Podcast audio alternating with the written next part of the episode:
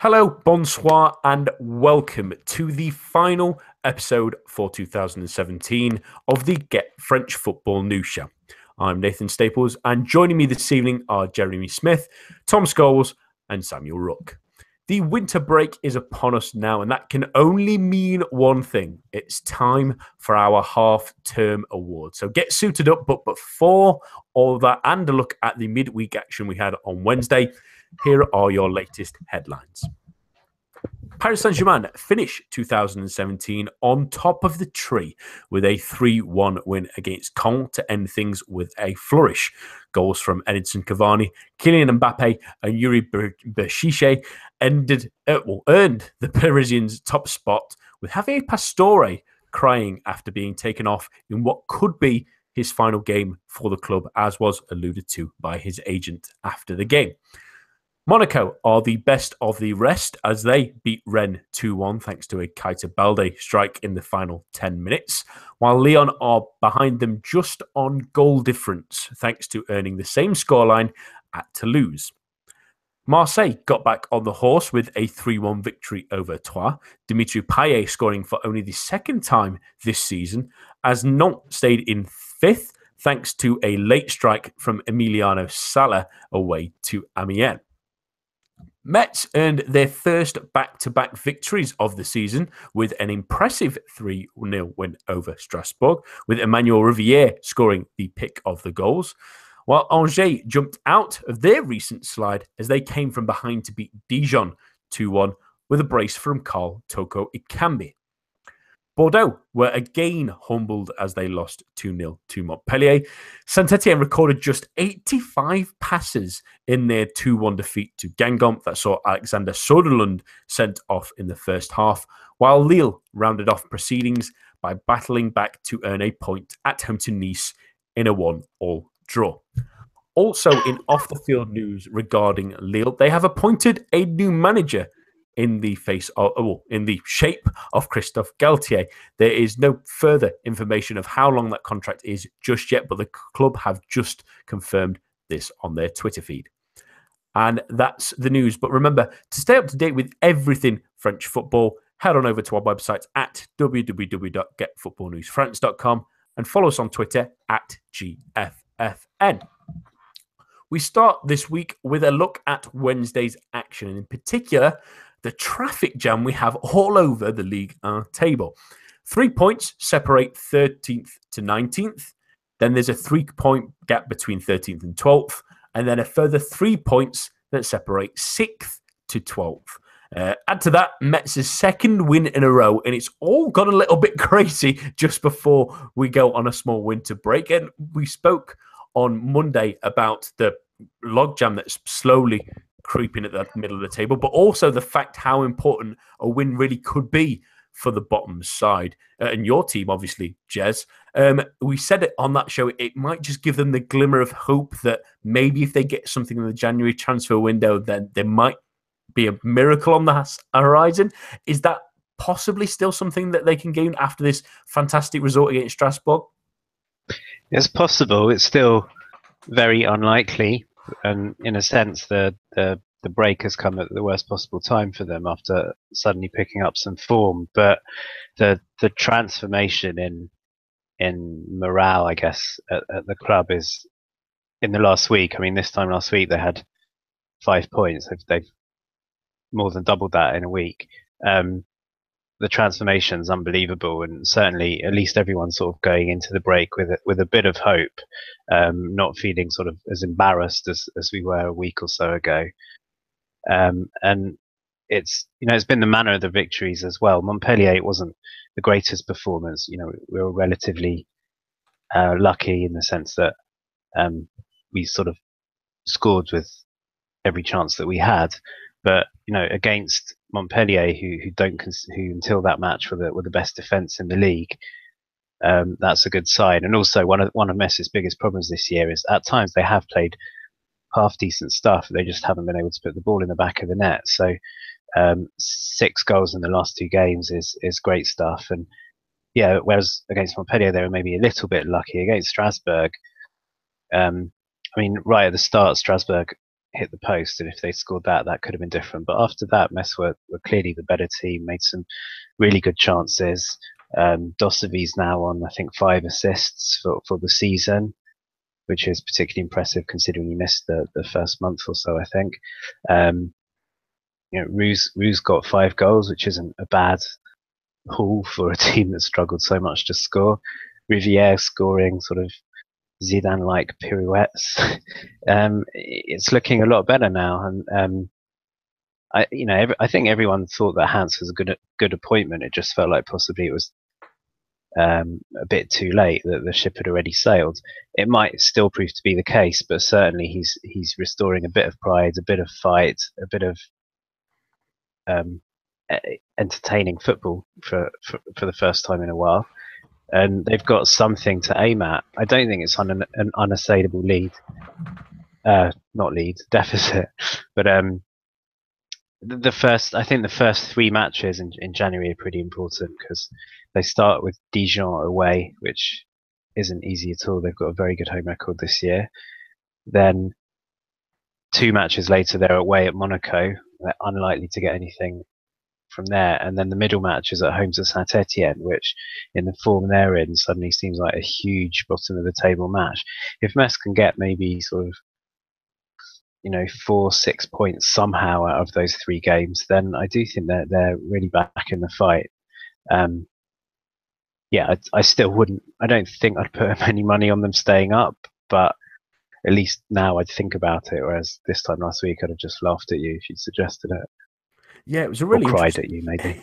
yeah, I mean, it was an interesting game. I mean, Mole is maybe getting ahead of himself by taking his shirt off and showing it to the fans just yet. I don't think he's quite, quite got that status. But what a goal from Emmanuel Riviere as well. Where, I don't know where he's even found that kind of finish from. Really, to be fair, with the with the back heel goal, it was a really lovely strike. But that is it's always the same. We mentioned this as well. I, I did at least on Mondays. It's it's the hope that kills you, though, isn't it? Just I mean, yeah, that's the thing. Have it having that little bit of a carrot dangled in front of you just when you need it, especially when you think, oh, then they're in get, get a little bit of form. They're only seven points off Angers, eight points off Lille. There's a whole half the season to go. Do you really go for it and sign? I mean, if they'd not won that game, you think, well, they maybe settle and, and build for League Two. But um, now it's, it's, you've just got that sniff of something because uh, again, the worry, Sam, is that another team that have struggled in the last couple of weeks in Angers picked up their own win coming from behind against Dijon and Toko Ekambi scoring the double as well. It was a really nice win for the team, but we mentioned again on Monday that Toko Ekambi, for me, feels like one of those players that, especially a, a mid table to struggling Premier League side, that's the kind of player they love sniffing around in that January transfer window. Do you worry that even though they got a positive result, if they lose a player like that, um, they might really struggle in the second half of the season. Well, yeah, absolutely. I mean, he's one of the highest goal scorers in the league, and if they were to lose him, they would be in big trouble. We know they've had a lot of trouble scoring goals in general, and that's with him in the side. Uh, I think when he was out earlier in the season, they they ground to a complete halt just about. Um, and I think you're right when you say that Premier League teams would love a player like that. They see him, someone like him, they could get him fairly cheap. They think there's goals in that. You see how well Mun- uh, Mounié done at uh, at Huddersfield there. This was, would be a, would be a, a, shrewd move for a Premier League side to make and, and that would be devastating for Angers because they're they're in big big trouble. They really are. I mean, you know, they're only Metz holding them off the bottom of the table, and if they were to lose easily their most important man, they'd be in even bigger trouble still. Yeah, that's a, a real worry, but a, a great three points to get to claw everyone back into that hole because we were, again when we were having the relegation talk that there was a couple of teams maybe starting to separate themselves but just at that moment everyone's clawed back into things and it's probably um, Tom looking like an interesting point for Leo, but then you look at the two sides, well, three sides above them, they all lost. Toulouse maybe um, could have nicked it at the end. They they got sort of back into the game a little bit against Lille. Uh, Bordeaux and Saint-Etienne sort of containing their, their current form of Saint-Etienne. I, I, I, this is the team I really want to focus on because there's a cracking stat in this one, Tom, for you. Um, it's one of the best ones I've seen. I, I think Jez was tweeting about it as well earlier that in that Saint-Etienne game against Guingamp, there has been 4,367 sorry, matches since 2006-2007 that Opta have taken stats on in Liga. This is only only the third time in history that a team has done less than 100 passes in that game, with Wow. 85 being for Saturday. The other two attempts, ironically, the two other the two other times that a team has not done less than 100 passes, they've won. Um, so that is even stranger. But is that a, that's a real indictment of how dire Saint Etienne are doing because this isn't against a Paris Saint Germain or a Monaco. This is against mid-table Guingamp. Yeah. Alarm bell should be ringing. Oh, absolutely. You know, I, I, you get some people out there that I think you could look at one manager in particular going to the Premier League you uh, know, Big Sam Allardyce. That you know, you probably would look at him and think of his teams as making pass after pass and making all these hundreds and hundreds of passes, and they still get the victory. But I don't look at this Saint Etienne team and think, okay, they're not going to pass it, but they're not resilient, and that's where the danger is. If if you're willing to give up that much of the ball and you're not willing to make it that many passes or create anything along those lines, you know, using using the passing style and you know fluid play, then you've got to be resilient at the back. You've got to be able to soak up pressure. And if you know if, if you're going to set up that way, you've got to go counter attack, or you just settle for a nil nil, hope for the best. They don't look like they can do any. I'm looking at the table now, and you know, excluding Metz, sorry, it's really interesting down there because you look at. For, I'd probably say for about Amiens down, any team on any given week can win. They can also lose, and they can any type of result can happen because it, it seems so unpredictable. But to give away that much of the ball uh, and not have the resilience to be able to come out and defend that stat, that's an incredible stat. That's one of my favourites I think I've heard in a long, long while. And as you said, the other two teams that were involved, they won. So they must have done something different, completely different to Saint Etienne, apart from win, obviously. But Saint Etienne just didn't seem to come in with a game plan, and I think that's indictment of their season. Really, everything looked like it had a plan, but it quickly realised that you know there was no plan, or at least the plan had gone, and they're just they're trying to do something and they're throwing they're throwing mud at the wall and hoping it sticks. And in this case, I think that I think that might be the case. They they they look like they're in danger, and I don't know what's going to save them so far. It might be simply that other teams are worse off than them. Mm, yeah, it, it's starting to look like that, especially with that log jam. But uh, uh, another important one, really, and we'll we'll cover uh, very quickly a couple of the other games. And I, I do want to mention Bordeaux, um, Jez. They they've lost again against the Montpellier side that have impressed quite a bit this season, but they've obviously had a couple of, of strange results as well. But we were met this really Gourvennec was sort of sitting on a knife edge for a little while now. Um, do you think that maybe they might think of a change of manager over the over the winter break and, and start anew and bring someone else in with fresh ideas because it's been up and down for Gourvennec really at Bordeaux, but he's in an abysmal run that he, he can't seem to work his way out of. Um, it is a horrific run. I, I, I think that a couple of weeks ago it looked like his, his days are numbered, and the, the sort of noises coming out of the club at the moment are that they are going to stick with him. Um, I'm a bit biased because I, I love Gourvennec, but um, I, I think that possibly is the right thing to do. I just I think he's possibly earned enough credit both at Guingamp and maybe with his start at Bordeaux that um, they they should stick with him a bit longer. And although it, it really is an abysmal run, I think that they showed such good stuff at the start of the season that you know it could be sort of taking one step forward but ending up going two or three steps back if they get rid of him. So I certainly hope that they show a bit more patience. Um, and I just I just get the impression that things are run a little bit better there than Saint Etienne, where it just seems chaotic all the way up. You know, even down to the fact that they've got there, there was an interview with um, Oscar Garcia this week, and he wouldn't go into specific details about why he left, but he did say that it was impossible to function at a club where there's two presidents. um, which which doesn't sound like a big surprise at all. Um, so I think they're in a big mess. I think I wouldn't be surprised if Dupraz loses his job at Toulouse, but yeah, I, I get the impression that Gourvennec may well stay, and, and I really hope he turns things around. But I think they need to sign um, certainly a defender or two during during the transfer window, and somehow find the de Préville that was playing for Lille last year. Mm. Yeah, um, I mean, the lucky thing for a lot of those bigger teams around there. Is is Troyes still in touching distance? So is Amiens. Obviously, them both being promoted sides, and then there's only really a three point gap then to Strasbourg, to Caen, to Dijon. Everyone's still within sort of reach of everyone, which is very strange to sort of have at this side of the season. I mean, there was a good win for Paris Saint Germain on, on Mbappe's birthday, getting a, a, couple of goals with his newly dyed hair, which I'm I'm not totally convinced about. At least Lyon and Monaco picking up solid wins, although a little bit tough. Uh, Marseille continuing their form against a, a Troyes side that that have sort of been in and out of games they send to either win or lose. They don't really have any in between. It was an interesting final weekend as we sort of go to our winter break. And that's where we head now to our half term awards. And I do love this time of the year. And we're going to start with our half term 11. And how this will usually work, it will, all, all the awards will work really, is we'll ask our panel for all their opinions. I also have written down because unfortunately Rich couldn't be with Rich Allen couldn't be with us, but I have his nominations at least anyway. We'll go through all of those.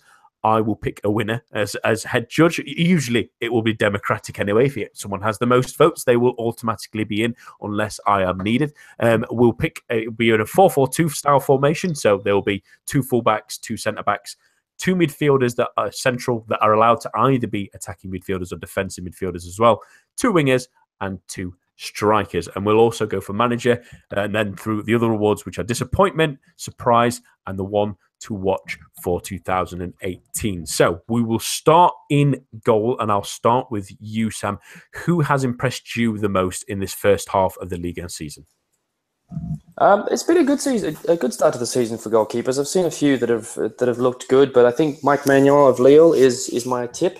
Uh, I know he had a disastrous game against PSG, but apart from that, he's looked really good and he's been decisive when Lille have needed him. He's won them points in a way that not a lot of other goalkeepers have done. So he's he's my tip. Uh, Jez, who's your goalkeeper? Um, I was torn between um, Lecomte and Areola. Th- Areola's had a couple of dodgy moments, but in terms of the the improvement from last year and I don't know if we're allowed to count Champions League matches, but I think he's been fantastic for PSG in, in Champions League and make a, made a big, big difference um, at that end of the pitch for them. So, so my pick is Areola. Tom? When I was picking this team, I said to myself, okay, I know who the attackers are, so I'm going to go quite light on PSG players. And I took, I was thinking about Areola, and I thought, yep, he's, you know, he's had one or two moments that it looked like the old one from last season, but on the whole, he's improved in, in every competition he's played in. But decided, no, I can't. If, if I was going to go on that viewpoint, it'd be like seven PSG players in the rest of the league. Mm. So I've decided to avoid that avenue, and I've gone for uh, Lyon's Anthony Lopes because I like him. I think he's a really good goalkeeper, and I think he's done, you know, reasonably well this year. I know that's. I know it sounds quite odd to pick somebody because they're not another player, but I thought it'd just be fair for the, the sake of the team to have a bit of balance and not have a team of PSGs. So Anthony Lopes, uh, Alo, is my goalkeeper. Mm, yeah, and this will be quite a nice one. I think this is the toughest one out of the lot, and we start out the gate with that because Richard's pick is Tatarusanu, who's another person I was thinking of, who had an excellent real start to the season. Not have had a lot of clean sheets, and he's been really excellent between the sticks. But there's there's five names that we've all picked out for goalkeepers, so it does leave the decision up to me. And I was thinking possibly Lopes. He's had a good re- lot of recent appearances. I was thinking Lecomte as well. Uh, he's been pretty good this season as well. I think he's an interesting pick. I'm going to stick with Richard's choice of Tatarusanu. I, I, think he's an excellent little purchase from maybe one of the best signings of the summer um, for such a little amount and such an unheralded goalkeeper, the Romanian. He's made some really important saves. He's had some really important displays.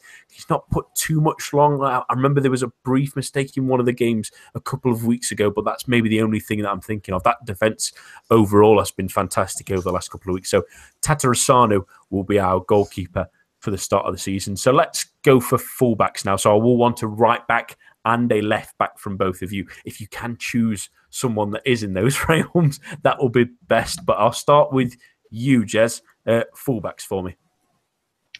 Okay, so right back, I was torn between four. Souquet, just because I love him. Tete, because I think he's been really good for Lyon. Lala, partly for the name, but also because I think he's great. But I've gone for keeping with it with um, the theme of Nantes and what a good defence they've had. I think Dubois is one of Ligue 1's very underrated players. Um, I think he's he's been a great leader for them, a solid defender. He scored um, a worldie. He he pretty much earned them the win single-handedly last weekend against Angers. Um, I think he won the penalty and had a very good game. So um, Dubois was my cho- my choice, but it was tough. And then left back, um, torn between Amavi and Roussillon, um, both of whom I like a lot. I've just gone for Amavi as much as anything to shut up people who think I hate Marseille. if only that shadows it for maybe the briefest of moments, at least. How about you, Tom? What? Who are your fullbacks? Well, right back, uh, I know I said earlier about the goalkeepers. I wasn't going to go quite heavy on PSG, but he's one of my favourite players, possibly ever. I like his character. I like what he's added to the team. Uh, Dani Alves. You know, it might be somewhat controversial. It might be the big name, but you know, he's not, he's not even my favourite right back at the club at the moment. But he's impressed me quite a lot since he's come in, especially you know if we, I don't I know it's a Liga team of the half season, but kind of can't discount the Champions League performances when it comes to PSG, and I think he's impressed me on that one. So he's my right back pick. As in terms of uh, in terms of the left back, I was torn. Jordan Amavi, or you know, if he hadn't have kicked someone in the head, Patrice Evra. No, I'm joking. It was a my pick is like you, Jeremy. It's Jordan Amavi because I think he's, you know, all joking aside, Patrice Evra it was coming to the end of his, his career and he, he was clearly, you know, showing signs of going down, uh, going downhill. And I think Amavi is is what they is what they've been looking for. He showed signs when he was at Aston Villa of what he could what he could bring, and you know, he, he never quite fulfilled it due to injuries. But I think he's, I think he, he's impressed me. Sam, who are your fullbacks? Um, I'm pretty much in agreement with, with everyone here. I think Dani Alves is the most one of the most fun players in the league. He's just he's just great. Uh, just love love watching him play, and so he's he's my right back. Uh, and then at left back uh, again, I was torn between Roussillon and Amavi, and I went for Amavi uh, for resilience the, and the fact that you know he, he won that battle with Evra pretty decisively, and and he's really improved. You know, he's making assists, he's making things happen. He's a big part of why Marseille are, up there in the top four and and really competing. And I think he's been really, really good. And how disappointing his Premier League spell was, it's it's great to see him come back and do really well in the game again. Mm, yeah, uh, this one's pretty easy. I think the richest picks are, are Kenny Tete at right back and um, Bakaye Dibassy from Amiens at left back, which is an interesting one. He's had a, a decent season as well. But for my personal picks, at least anyway, I would have gone for Roussillon. I think I think he's been superb. I, I think he's been great as a left back and a left wing back. He's been a real linchpin of that mono, uh, the Montpellier side, both mainly predominantly going forward, but he has helped sort of defensively. He he's a nice linchpin because they don't have the greatest sort of dynamism in midfield in terms of going from defense to attack. He really adds to that, and his his playing the final third has really, really excelled this season. And I, there's no doubt that he's going to be a player that a lot of teams, especially in Ligue 1, will look at come this, well, if not the winter, at least the summer. Um, but our left back will definitely be Jordan Amavi as point of committing. He was definitely my second place one. In right back, it's a little bit more competition. I mean, I would have possibly gone for Tete. Lala's had a great season. I think, Jez, you make an excellent point about uh, uh, Leo Dubois. He's been absolutely sensational for Nantes as well. It looks like he might still be on his way to Marseille sooner rather than later. That's the rumor in the at least the French papers, at least anyway. But it is Dani Alves as pers- as player of community. He has been really good this season. But in all honesty, we've had quite a few run, really good right backs. Tete was superb, in, especially in that Paris Saint Germain game where he marked Neymar out the game. He was absolutely excellent there. I think Kenny Lala's been a, a, a, super player for, for Strasbourg, really, both defensively and offensively, offering them both sort of things, which is the ideal thing you really want to see from fullbacks. But it is Dani Alves that wins it. So on to centre backs, and I will start with you this time, Tom. Who are your two centre backs? My number one is surprisingly, given what I said earlier, I'm, I'm really regretting what I said earlier about the PSG thing. It's, I've thrown it completely out the window. I went for the right back, and for the first centre back, it's Marquinhos. I think he's he's grown a lot. I think this season he's always been a really good player, and I, I personally, I've, I've, I don't want to sound like um, the the type of person oh I, I saw before he was here, but when he was at Roma, he was a really impressive youngster, and you always thought he had it in him to be quite uh, a, a clever player, uh, almost a leader in a way. And I think this season, I think we're show we're seeing what he's like when he's when he's uh, on top form.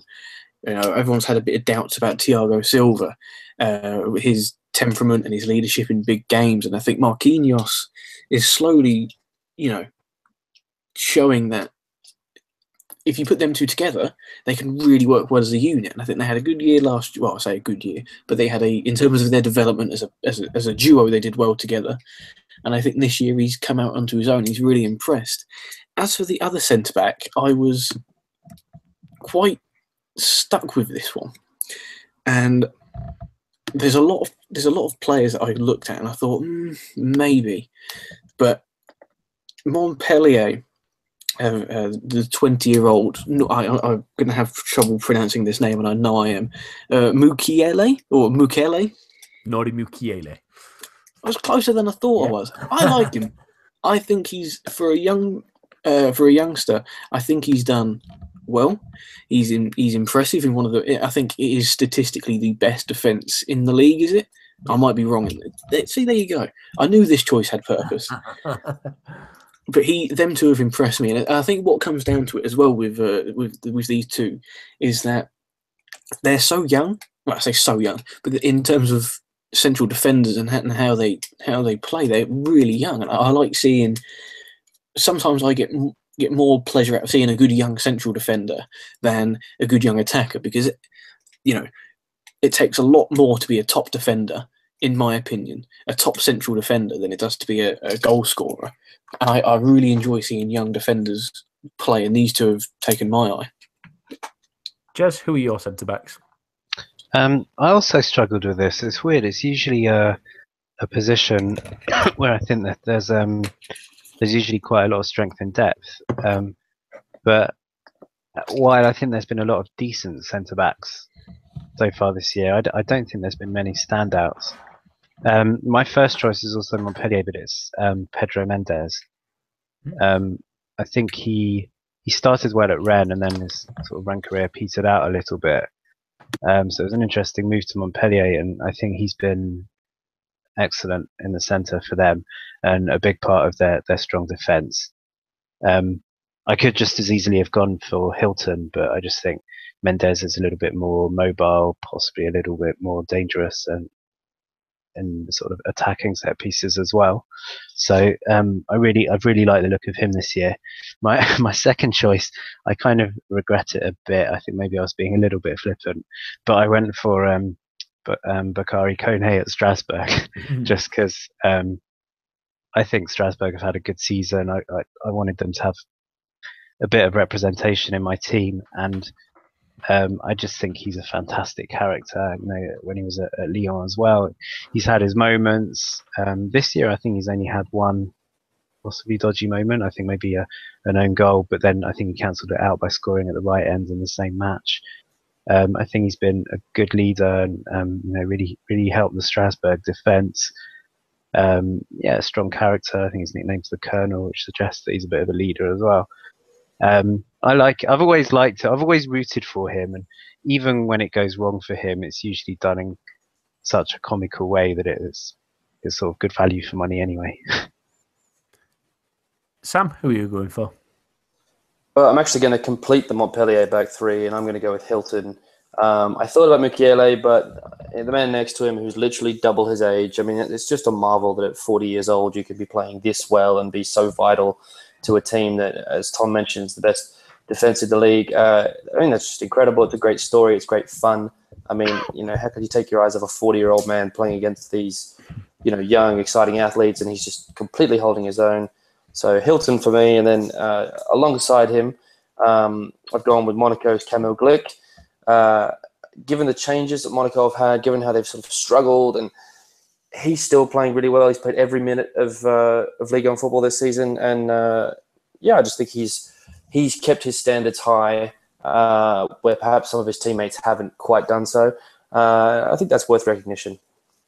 Yeah, absolutely. I, am a big fan of Glik, but he doesn't quite make my team this year. The only, again, nice uh, smorgasbord of names, but the ones that Rich has gone for is uh, Diego Carlos of Nantes, who's uh, they've had a terrific season really at the back as well. He's been a, a real big part of that at the and for Le Carnerie, he's been.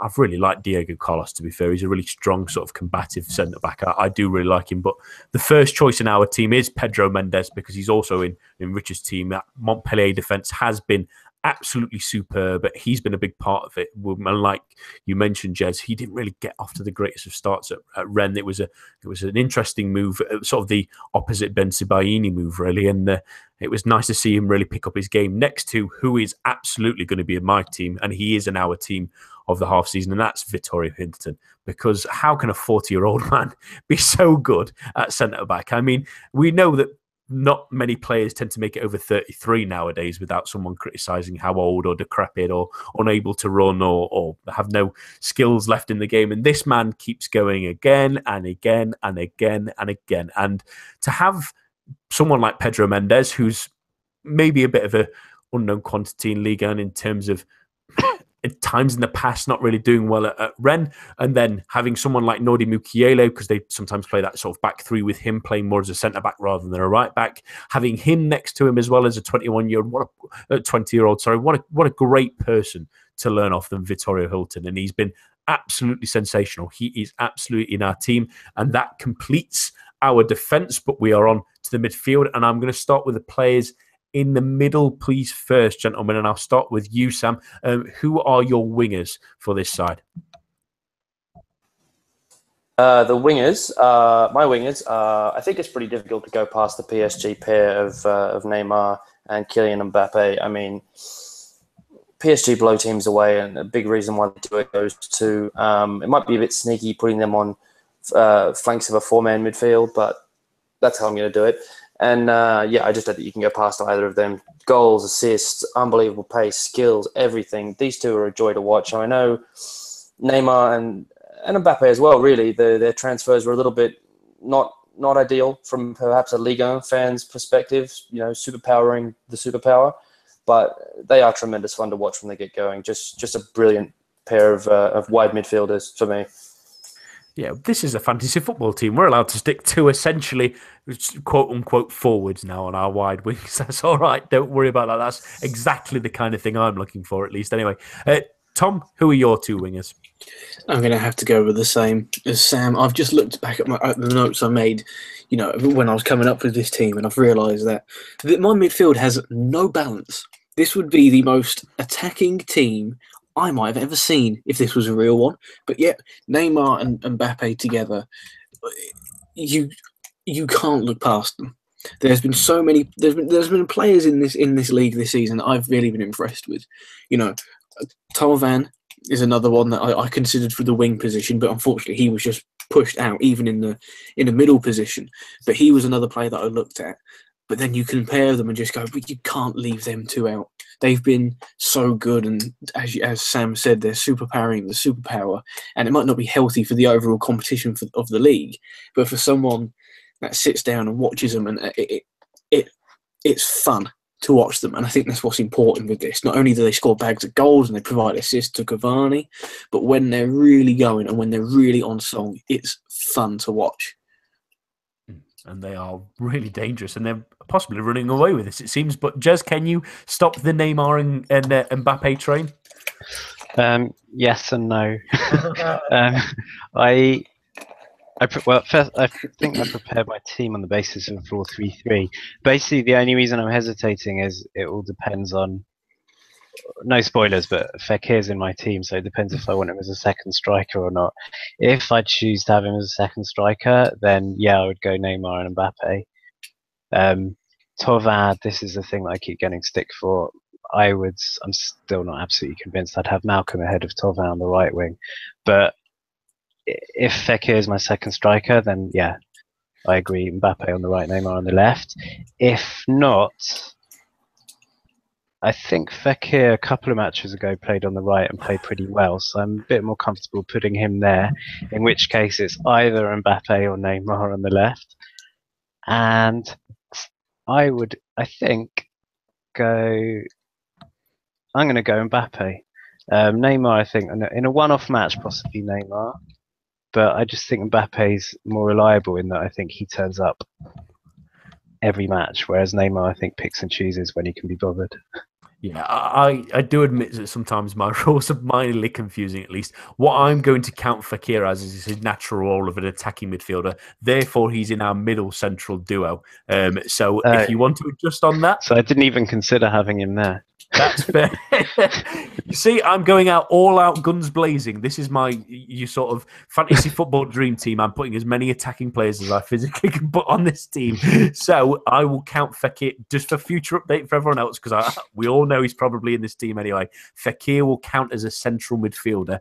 So, Jez, is it Mbappe and Neymar just to confirm? Um, in that case, then yeah. Okay. I know there.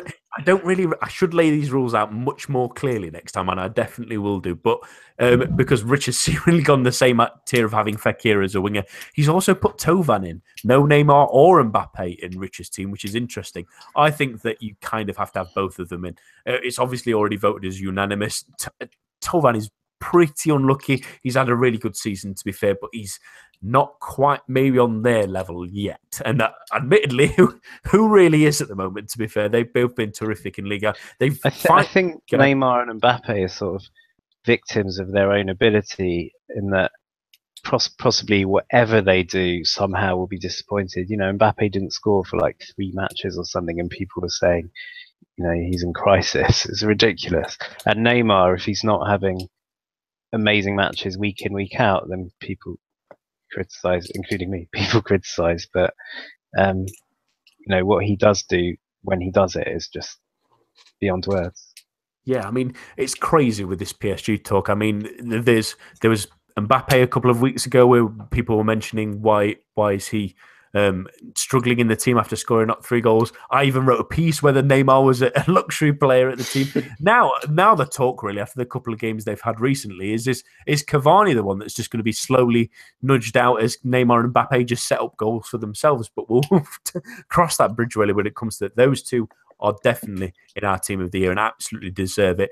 On to our midfield with our mini tweak, so you may need to nudge someone out of the way, but I will invite as many names as you like. And I'll start with you this time, Jezza. I know I'm not really giving you much time to prepare a little bit of an adjustment, but um, who are your midfield duo? Well, I'll stick with what I was going to go with anyway, and just um, yeah, even though I know Fekir is going to be in there, but um, I went for on the basis of the, the the more forward players. I went for two slightly more defensive midfielders, central midfielders. Although I do think they can both do a job going further forward as well. I've gone with um, Tousart Lyon, who I think's been absolutely fantastic. I think he's barely missed a, a game. Um, and considering he's he's so young, I think he's been a lot of the glue that's that's kept that team together. I think they've had lots of teething problems in defence, in attack as well, and they've needed him as the link between the two. Um, and I think he's shown maturity well beyond his years. And I've been really impressed with him. Um, I, in putting him in, I feel a little bit bad leaving out uh, his teammate Aouar, who I think has been absolutely fantastic and surely going to be in um, best of teams for years to come wherever he ends up. And then next to him, I've gone with um, Luis Gustavo, who I really think is the player that that um, I think. m- I think he is Marseille this year. I think when he's played well, they've played well. When he hasn't, or he hasn't played, they've been absolutely awful. Um, I think he can do it all. He can tackle. He can, uh, you know, really leave his boot in. I think he's got away with some nastiness a few times this year, but he's also come up with um, a few great goals. Um, yeah, I think he's Mr. Marseille this year, and I think it's difficult to leave him out. Mm, absolutely, yeah. That let's me see your midfield duo then, Tom.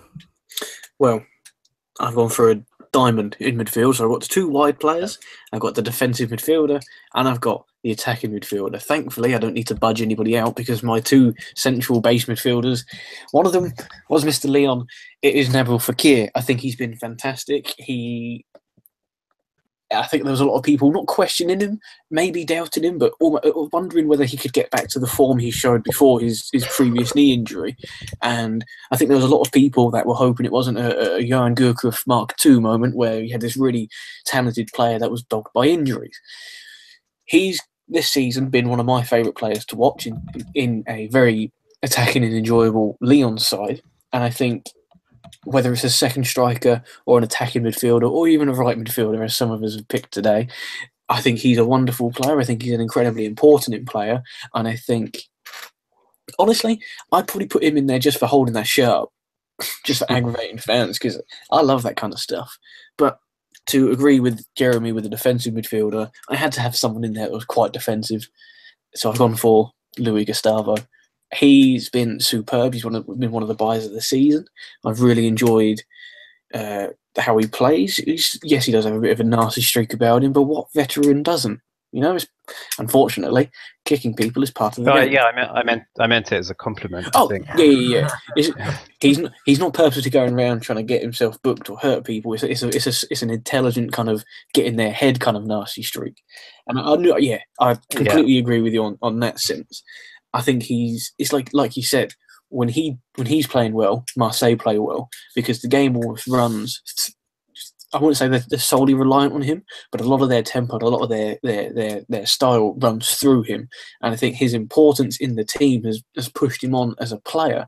It reminds me of what he was like a few years ago in the Bundesliga, where he was superb, and it was almost like one of the most underrated midfielders in Europe. And I think once again he's fallen into that category he's quite underrated, not by us, of course, but on the on the larger scale, a lot of people have seemed to overlook him, overlook the signing, and he's been superb. Hmm, yeah, absolutely. And uh, Sam, who are your two picks? Uh, I can't go past the two that Tom have mentioned. I think that that's a lovely balance in midfield, but I think they also deserve it. Fekir, what else can you say? I mean, he's been, on the whole, probably the player of the of the season so far in Liga. I mean, he slipped a little bit in the last few weeks, but he was just absolutely dynamite first couple of months of the season, and he's still been decisive in these last few weeks. Luis Gustavo, signing of the season for me, just absolutely excellent. Uh, you consider the centre halves that he is having to protect, and the fact that Marseille have a fairly decent defensive record, the 6 1 defeat to Monaco aside. Um, Gustavo's just done a sensational job. He's been inspirational. He's scored these key goals in big, big games. Been a great player for, for Marseille and just an excellent signing. And, and that's my team. Yeah, absolutely. I mean, if we were doing a player of the season, and I'm starting to edge away from those single awards where I can at least anyway, um, Fekir definitely would be in there. And he's definitely in our team of the year. He's also in Rich's, although I think he also added in Benjamin Andre, who's already had a fantastic season. But that also maybe smells a little bit like Rennes bias to me a little bit. But I'll I'll let that slide because he has been good as well as his as his uh, his midfield partner as well. Uh, as well has been excellent. But um, Luis Gustavo is also definitely in our team of the year and in my team of the year as well. He's been Marseille's best player by a, a fair a fair margin for me, at least on a consistency basis. Uh, Thauvin might be the one that they try and pick out, but um, the Brazilian has been absolutely excellent and a linchpin, and much more than we even probably anticipated, given that uh, his spell at Wolfsburg was was good for, for, the first spell, but really deteriorated as the club really slowed down as well. But he's been excellent, and we all know how good Fekir is. We don't need to marvel at it. It's just fantastic to have him back on a football field more than anything, showing us how uh, excellent of a footballer he is. Um, finally, we'll finish with the striking duo as well, which is always my favourite part of the forward. Well, our team of the year, at least anyway, team of the half season, I should say. Uh, Sam, who are your striking partnership? Um, well, I'd say you can't really go past um, Cavani and Falcao. Uh, they're, they're the goal scorer. They're just just on another level. These two. Falcao, he has been Monaco for a big part of this season. He's been, he was approaching that that Atletico Madrid absolute monster level for a few months there, and he's maybe slowed down a little bit, but he's just been phenomenal. And then Cavani, I mean, the man's a machine. He does not stop scoring goals. He's scoring a goal every 70, every 77 minutes this season, which is just ludicrous. And the consistency, the way he did it all of last season, doing it again this season, never takes a break. I mean, it gets a lot of criticism. You consider the players he's having to share goals with now. You know, he's not he's not the only main player now. You've got Neymar is going to score some goals, Mbappe is going to score some goals, but Cavani's still scoring more than a goal a game. Fantastic. It has to be those two for me. Jez, who are you having up front? Um, so first of all, honourable mentions for Toko Ekambi and Mariano Diaz, who I think are pretty unlucky not to get in because I think they both had very good starts this season. Um, sort of reworking, uh, oh, well, on the basis of the way the team's going, I think it's got to be Cavani and Falcao. But on the basis of how I was going to have it, I would have had uh, Fekir behind one striker, and of those two, I think I'd have gone with Falcao. I think if Falcao was playing for that PSG team, he'd have more goals than Cavani. I think he's more clinical, um, and I just think, uh, yeah, he's, he's at times he has carried Monaco this year, um, and I still think Cavani can um, bottle it a little bit in big matches. I'm not sure Falcao does, and almost just for um, the touch that he came up with. Was it for?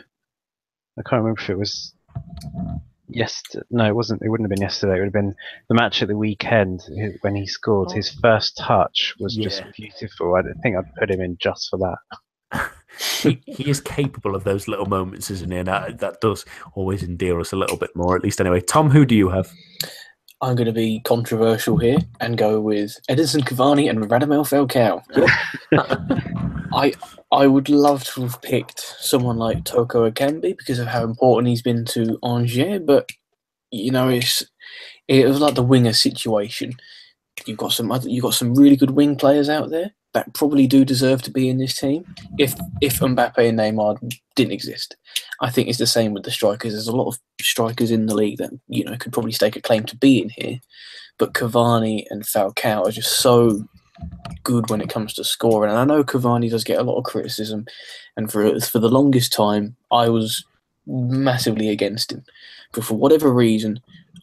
I've turned. I I I'm, I, I like him. He's, he's, I'm I'm a big fan of his because I don't know whether Neymar coming in and almost being the top dog, and you know after last season what he what he did as the main guy, and then once again he's pushed to this to the secondary role and he's still scoring.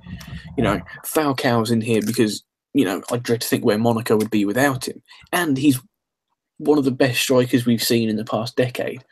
I know that's going back a long way, but he's unbelievable. And thankfully, we've got we've got signs of him what he was like at Porto and Atletico.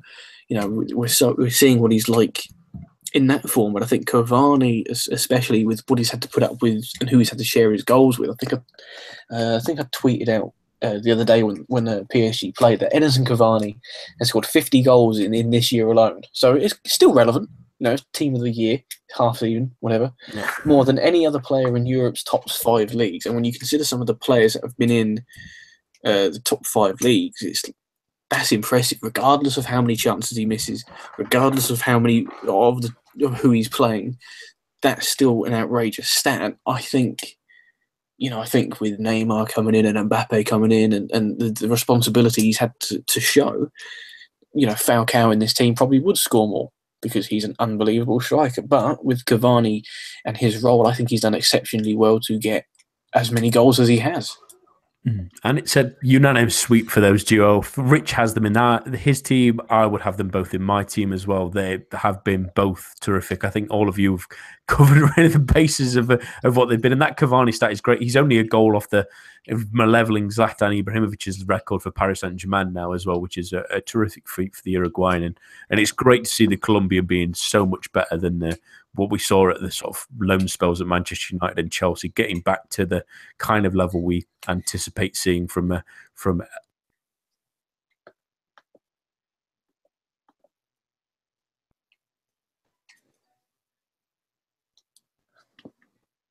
He's maybe a little bit.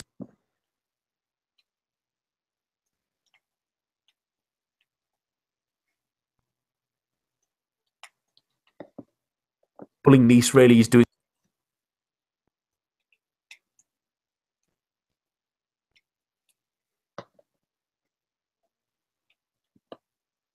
Um, our half team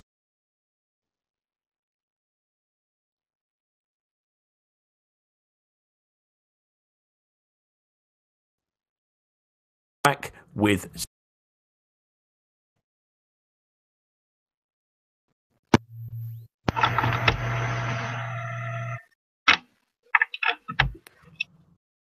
So um, we move on to our manager of the year now, and uh, that will start with let's have a look. Um, so there's a couple of different candidates really for here. Uh, I will start with Richards actually of his candidate for manager of the year, and that is either Ranieri or Pelissier. And I'll start with you, Sam.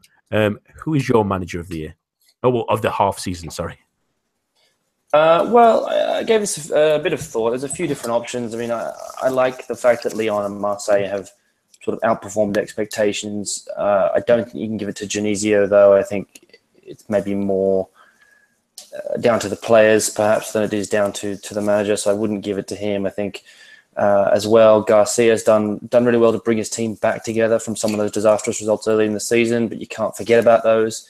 Um, so for me, yeah, I just landed. I landed with Ranieri. I think he's he's done an excellent job. He too had some troubles early on, uh, but he righted the ship, and and you know now they're right up there in the European places. I think that's it's excellent. It's not a Leicester. He's not going to do a Leicester again, probably, uh, but he's done an excellent job. Jez, who was your manager of the year? Oh, what, half season? I okay. Gonna get this right one time. um, I toyed with Ranieri, and obviously he's doing a very good job there better than I expected not to be doing. But I just think they play such horrific football that I just I I'd feel I couldn't live with myself if I gave it to him. So I was torn between a couple of others. I think Der Zakarian is doing a great job at Montpellier, not getting too much credit for it, um, but it's also quite defensive based. Um, I've gone with Thierry Laurey at Strasbourg. Um, I wasn't. I thought they would struggle a little more than they are. Um, but I think they're doing very well. They're playing some really entertaining football, so I think they're doing it with a bit of style. Um, and I generally think he's like quite he's quite an affable character as well. Um, I just yeah, I'm a big fan of his. I'd, I'd give it to to Laurey at Strasbourg. Tom. Normally, when I pick a manager of the half season, mm. I go to whoever's top of the league because nine times out of ten, they they they are the best manager. However, uh, I'm not I'm not hating Unai Emery. I, I, I do like him. He seems like a nice enough fella, but I don't want to shock anyone here. But I don't think PSG are top because of his tactics. So I'm going to pass on him. The my pick. He's not going to do a Leicester, but he's doing well enough with the team he's got. Claudio Ranieri. Yes, his teams play his team is playing rather dull football, but they have a goal difference of zero. And I've spoken before, I love that. I love the fact they have a zero goal difference because it's so delightfully dull. And it's a weird thing to give a, someone a manager of the half season because of how dull their team is. But it's I don't. I'm going to sound quite harsh. I don't give extra points on style.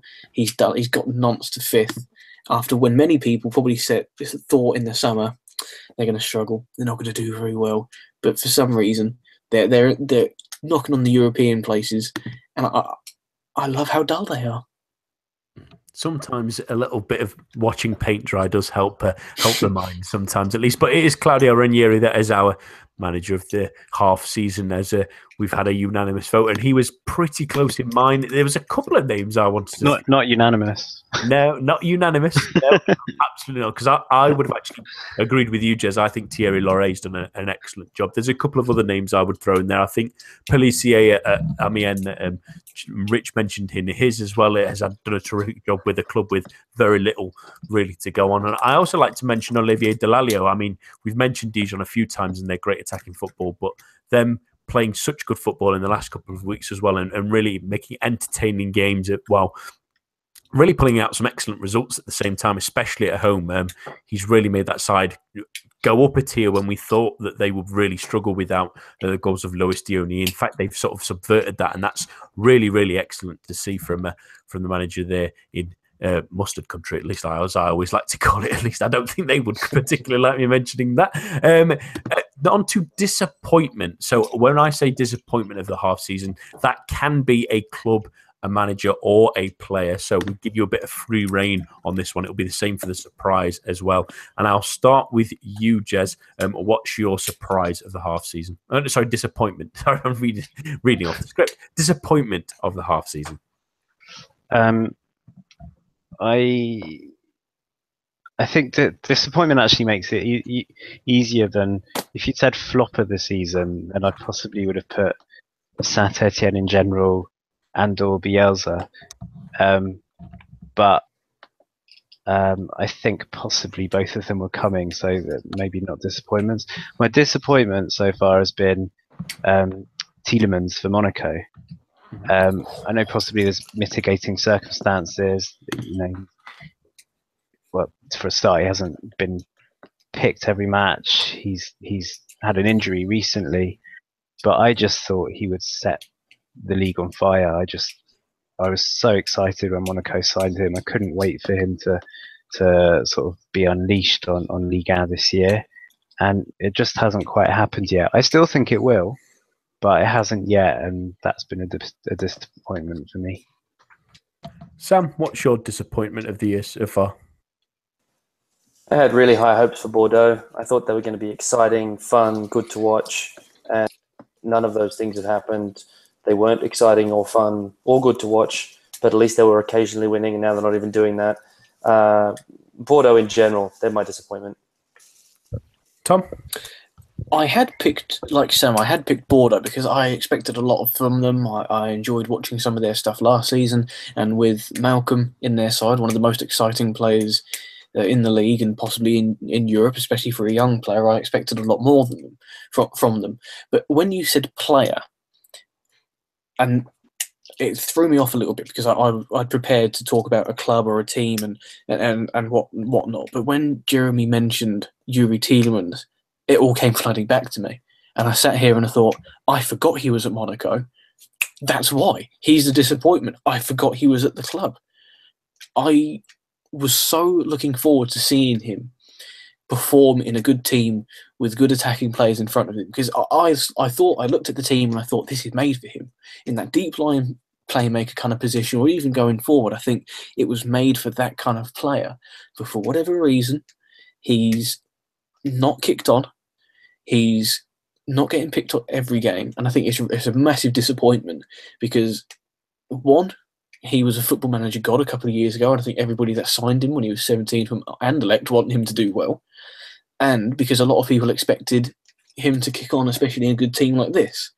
So it might sound like a cop out, but honest to God, I had prepared Bordeaux for my disappointment, but also Youri Tielemans is up there as well. Mm.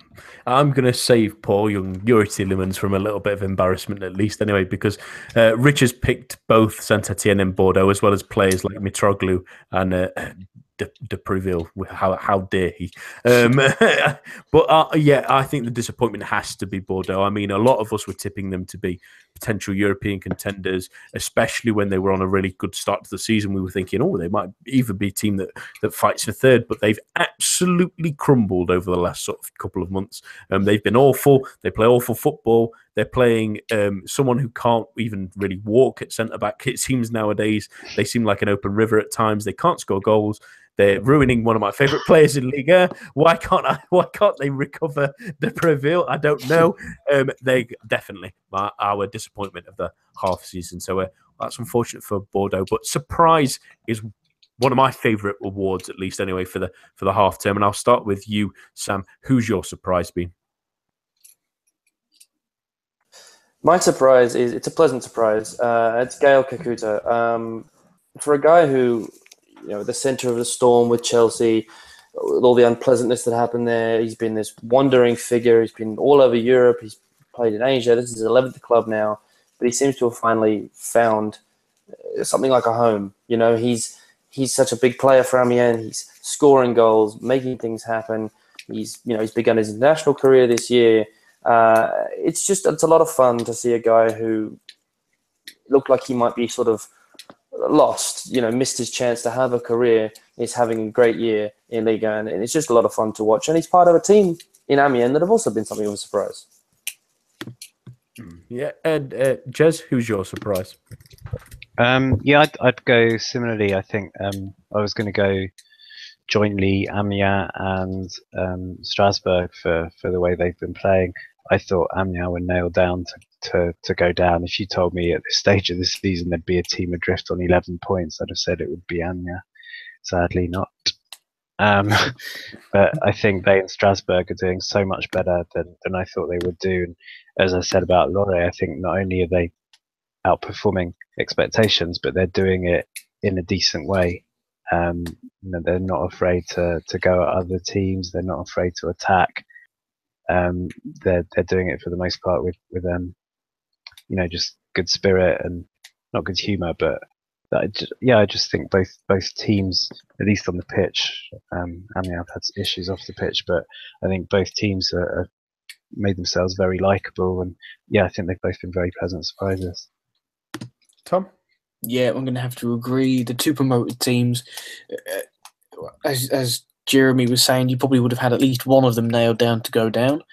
Um, I think they've surprised people not only with their results and, and where they are in the table, but also the, the, the football they're playing is is good. It's good stuff, and I think long may it continue because I think they add a lot to the league. It's nice to see teams that have come up, you know, be brave, be bold, and to you know stamp their own mark on it in in in in some way. And I think you know it's a pleasant surprise. Uh, yeah, he Jeremy covered it a lot better than I could. Mm, yeah, I think well, it's, it's obviously a unanimous choice for one of those teams, and it is Amiens, um, and the form of both all promoted sides. Really, I mean, we've not really mentioned Troyes, but they've kept their heads above water, getting some nice solid wins. Although it's sort of been scattermouse that's uh, maybe not shown them as much. There's a couple of other ones. I mean, not have been a great surprise, but I think they've probably, with Ranieri getting an award, they've probably got enough of, of them for the evening at least. Anyway, and and how uh, Rich mentions how well OL have coped with the significant change this summer, which has been a, a real surprise to a lot of us, really, of how excellent they've played. They might be mentioned in the next award. I have some feeling about as well, but it is Amiens that will be our surprise of the season. Um, kudos to the teams of Strasbourg and Troyes as well, who I've picked up recently. But the club of Amiens to go from National to to Liga, but also be so such a small sort of budget, such a small size team, they've really really excelled with players like Kakuta, who has sort of been brought out of the wilderness and, and has performed excellently, and and uh, much of the like. And kudos to them for really really putting up a great fight in Liga, and many of us predicted that they would be really the whipping boys of the division uh, this season. We finish on a great award that I really love with uh, obviously our wonderful prospect series, and that is the one to watch for 2018. And we'll try to keep this to young players if we can. Um, and I'll start with you, Tom. Who's your one to watch in 2018? Now, I think this might one. This my choice might it might have to be deliberated on. He's he is a young player, mm-hmm. but he's not exactly hidden. He's not a surprise, but I think he's about to have a huge year ahead of him. A couple of weeks ago, there was stories linking Malcom to Manchester United, and there was a couple of people that were saying, "Oh, he can't be very good. He's not even spelt Malcolm the right way." And I think that was quite unfair because clearly there's a lot of people that aren't familiar with who he is. We are because we see him, we enjoy him. He's a wonderful player. But on the larger scale of things, I think one, Bordeaux get their act together. Gourvennec sorts the ship out, and I, I, I hope he stays. I hope he sorts the ship out. I think he will. I think Malcom plays a huge part in this, in this restabil, restabil. Yeah, yep. I would get the words out, but I don't think we've got enough time. I think he has a big year. I'm making the prediction now. I'm thinking I'm thinking far ahead into the future. I think he's going to the World Cup. Maybe not even as a starter because that's a stacked Brazil team, but I think he's there. I think he makes an impression, and I think coupled with his Liga form that I, I'm building him up to tear the league down, and hopefully he doesn't prove me uh, wrong. I think he'd be the the one to really keep an eye on to go to that next level because we know what he's capable of now, but when he's got more to play for in terms of getting into a, a World Cup squad at such a young age, I think he's ready to burst onto the to a bigger stage. And that might even be as soon as January, to be fair, if we, if some of the uh, reports are to be Mm. believed. Uh, Jez, who's your one to watch for 2018? Well, you, you mentioned that Lyon might be mentioned in this section. Uh, it could be any one of several players. I think Ndombele has been fantastic and could easily have been maybe a candidate for surprise of the season so far. They've got Gouiri, Geubbels, Maolida to, to you know already making appearances in the squad and to come through. But um, I think um, my my choice would be Houssem Aouar. I you know he's another one that we'd heard good things about for the last couple of years. We were expecting him to break in, but I don't think anyone expected him to break into the team to such quick and amazing effect. I just he's just I think I said a few weeks ago he saw he's a galaxy chocolate bar of a footballer. He's just beautiful to watch. He glides. He he I wouldn't say gets stuck in, but he's not scared to to you know go in for challenges or receive um, hefty tackles. He's just he's lovely on the ball, beautiful pass, can finish as well. I just eh, versatile, can play in two or three different positions. I, I just think he's he's delicious. I'm careful, this might get a bit steamy on this podcast later. I think. Uh, Sam, what, what's your pick for the one to watch in 2018? Uh, it may feel a little bit unoriginal, but I mean, I'm just in love with with Aouar as well. I think I think he's just fantastic. I mean, how quickly he's adapted to being a starter in Liga and Europe as well. I mean, he's been decisive. He makes things happen for uh, you know it's a young team, Lyon, but he is one of the youngest players in it, and he's just excellent. The fact that he's he's versatile enough to play a deeper central role, an attacking wide role. He looks comfortable in both. He, he just he's been fantastic. He's only played 12 games. It's amazing. It, you know, he feels like a household name almost for those of us who who watch week in week out now, but he just seems sensational and the sky really is the limit. This this is apparently the golden generation of, of Lyon's academy and uh, you know, we mentioned Jeremy mentioned quite a few of these young players who are coming through, but he seems the pick of the bunch for now at least. Yeah, and unsurprisingly, that's also Rich's pick for the one to watch, and it is my pick as well. I think he's a fabulous young player. Um, he can play out wide if you if you're not aware of him yet. He can play out wide. He can play in central areas. I think he. I mentioned a few times that it gives Lyon the flexibility now of playing maybe a 4-3-3 if they need to. If they need to rest Fekir, he can play central attacking midfield. He can play out wide where he replaced Depay at the uh, in the game against at the uh, the weekend and the one against Marseille as well. He's such a versatile player at such a young age and is so gifted on the ball. It, it, he's really got the potential to be something really, really special in Lyon. He's certainly one for everyone to keep their eyes on. He's our final award for the half term season. And that's all that we have time for this evening. My thanks to Jez, Tom, Sam, and all of you listening at home. Uh, the show will return in the new year, so keep your eyes peeled for the first show of 2018 over our channels on Twitter. Uh, but for now, and from everyone at GFFN, we wish you all a very Merry Christmas and a Happy New Year. à bientôt and goodbye.